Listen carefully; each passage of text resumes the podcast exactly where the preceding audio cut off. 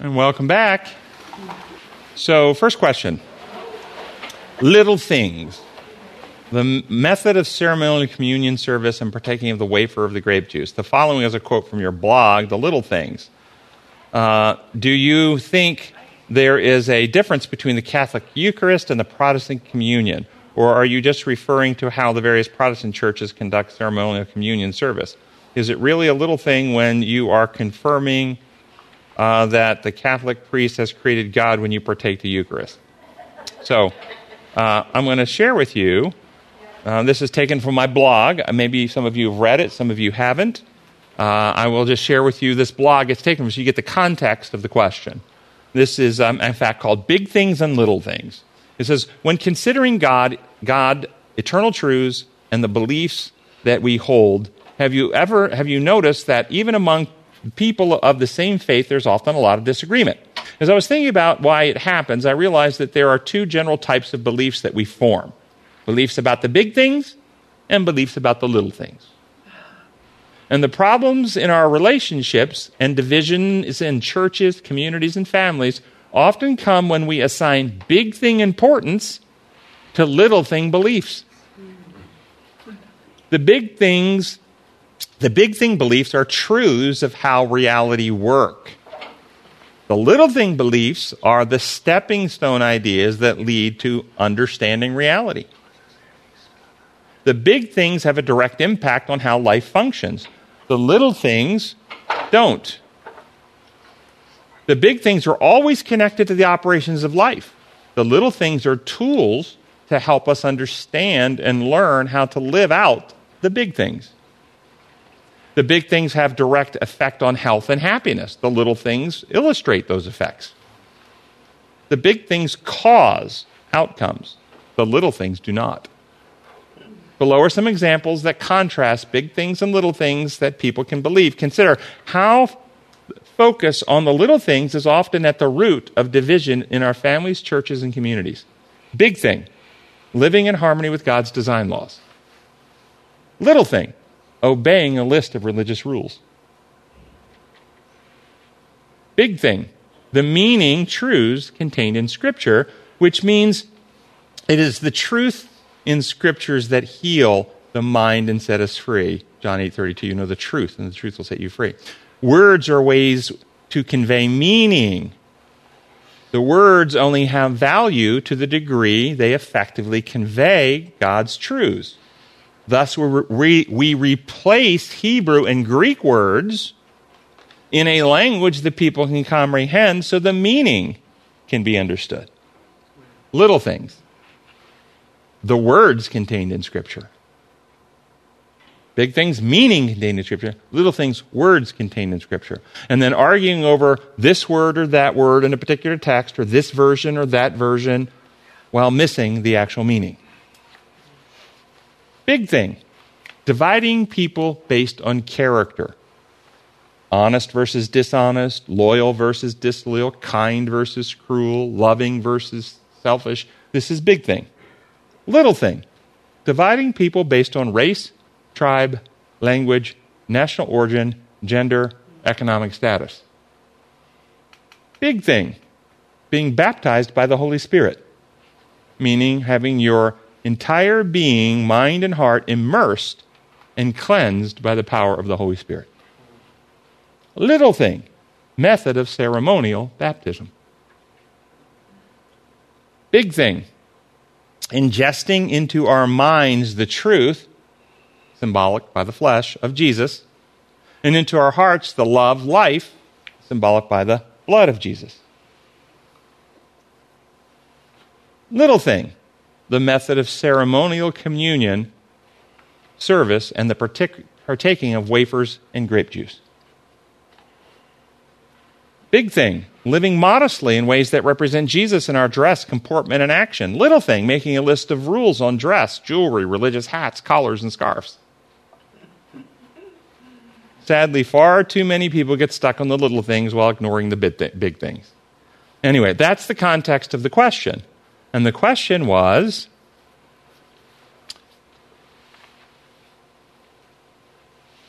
the, the quote Do you think that there is a difference uh, about the method of ceremonial communion and partaking wafer and grape juice is a little thing.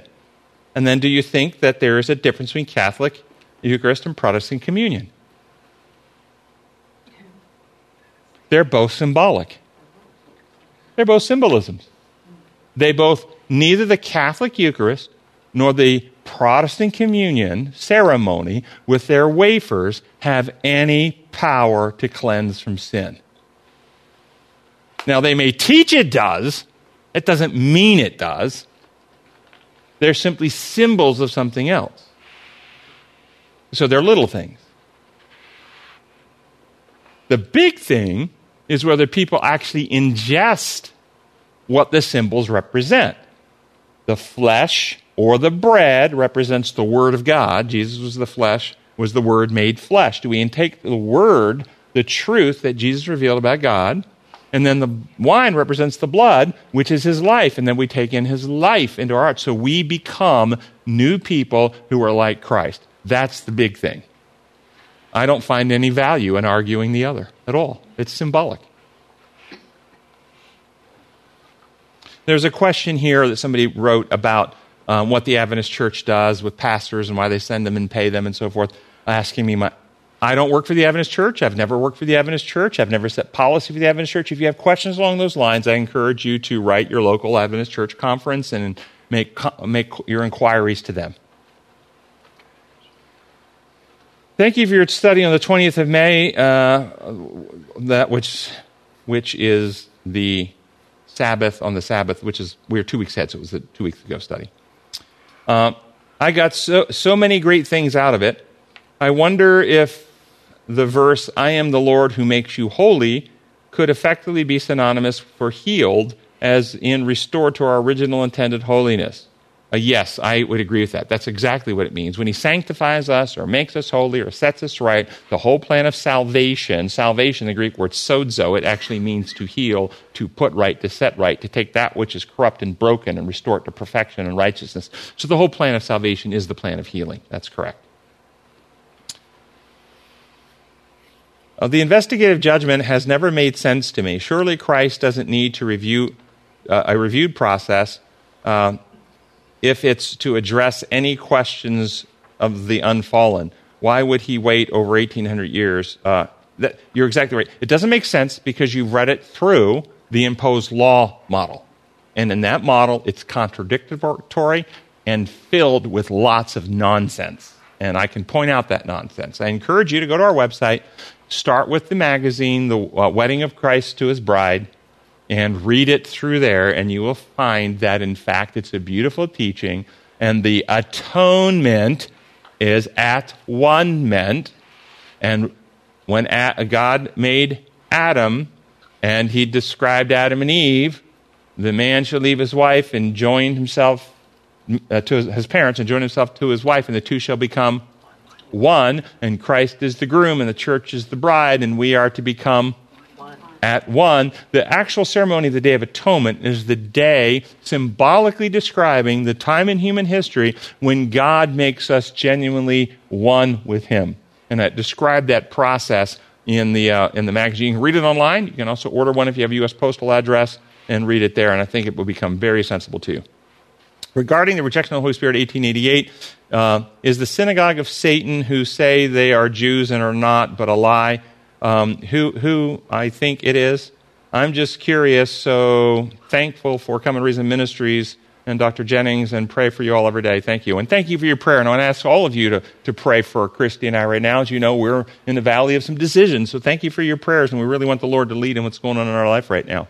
But the question of 1880, I have not identified a denominational group. I identify anybody uh, who um, claims to be representing Christ, but actually hardens themselves into um, the principles of imperialism and would use state powers uh, or any type of authoritarian control to coerce the consciences of others. In other words, it doesn't matter what background they're from, if they claim to represent Jesus and in fact uh, use Satan's methods and form Satan's character within, then that would be um, fitting that role. There is no ministry that is more important for the body of Christ um, bride of Christ than Come and Reason Ministries. There is no ministry I found closer to the mind of Christ.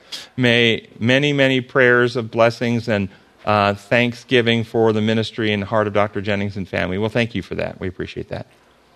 Uh, regarding Satan paying tithe, how can any religious organization ex- expect or purport to a world audience that their composition is a result of God's intent so that all should expect that are promoting godly purposes when the organization sets itself up to be financially dependent upon state funding and then expect to function independent of the state priorities.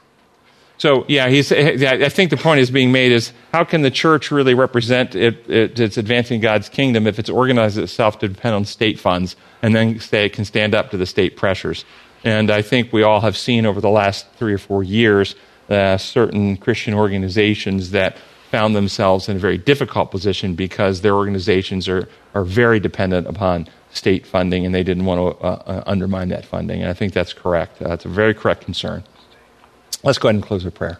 Gracious Father in heaven, thank you so much for your love and for your watch care over us. And we just pray that you will give us ever growing clarity in the things of heaven, settle our hearts and minds into your principles, give us peace that you are watching out and protecting and leading, and show us where we can advance your, your final message to the world more effectively. We pray in your holy name. Amen.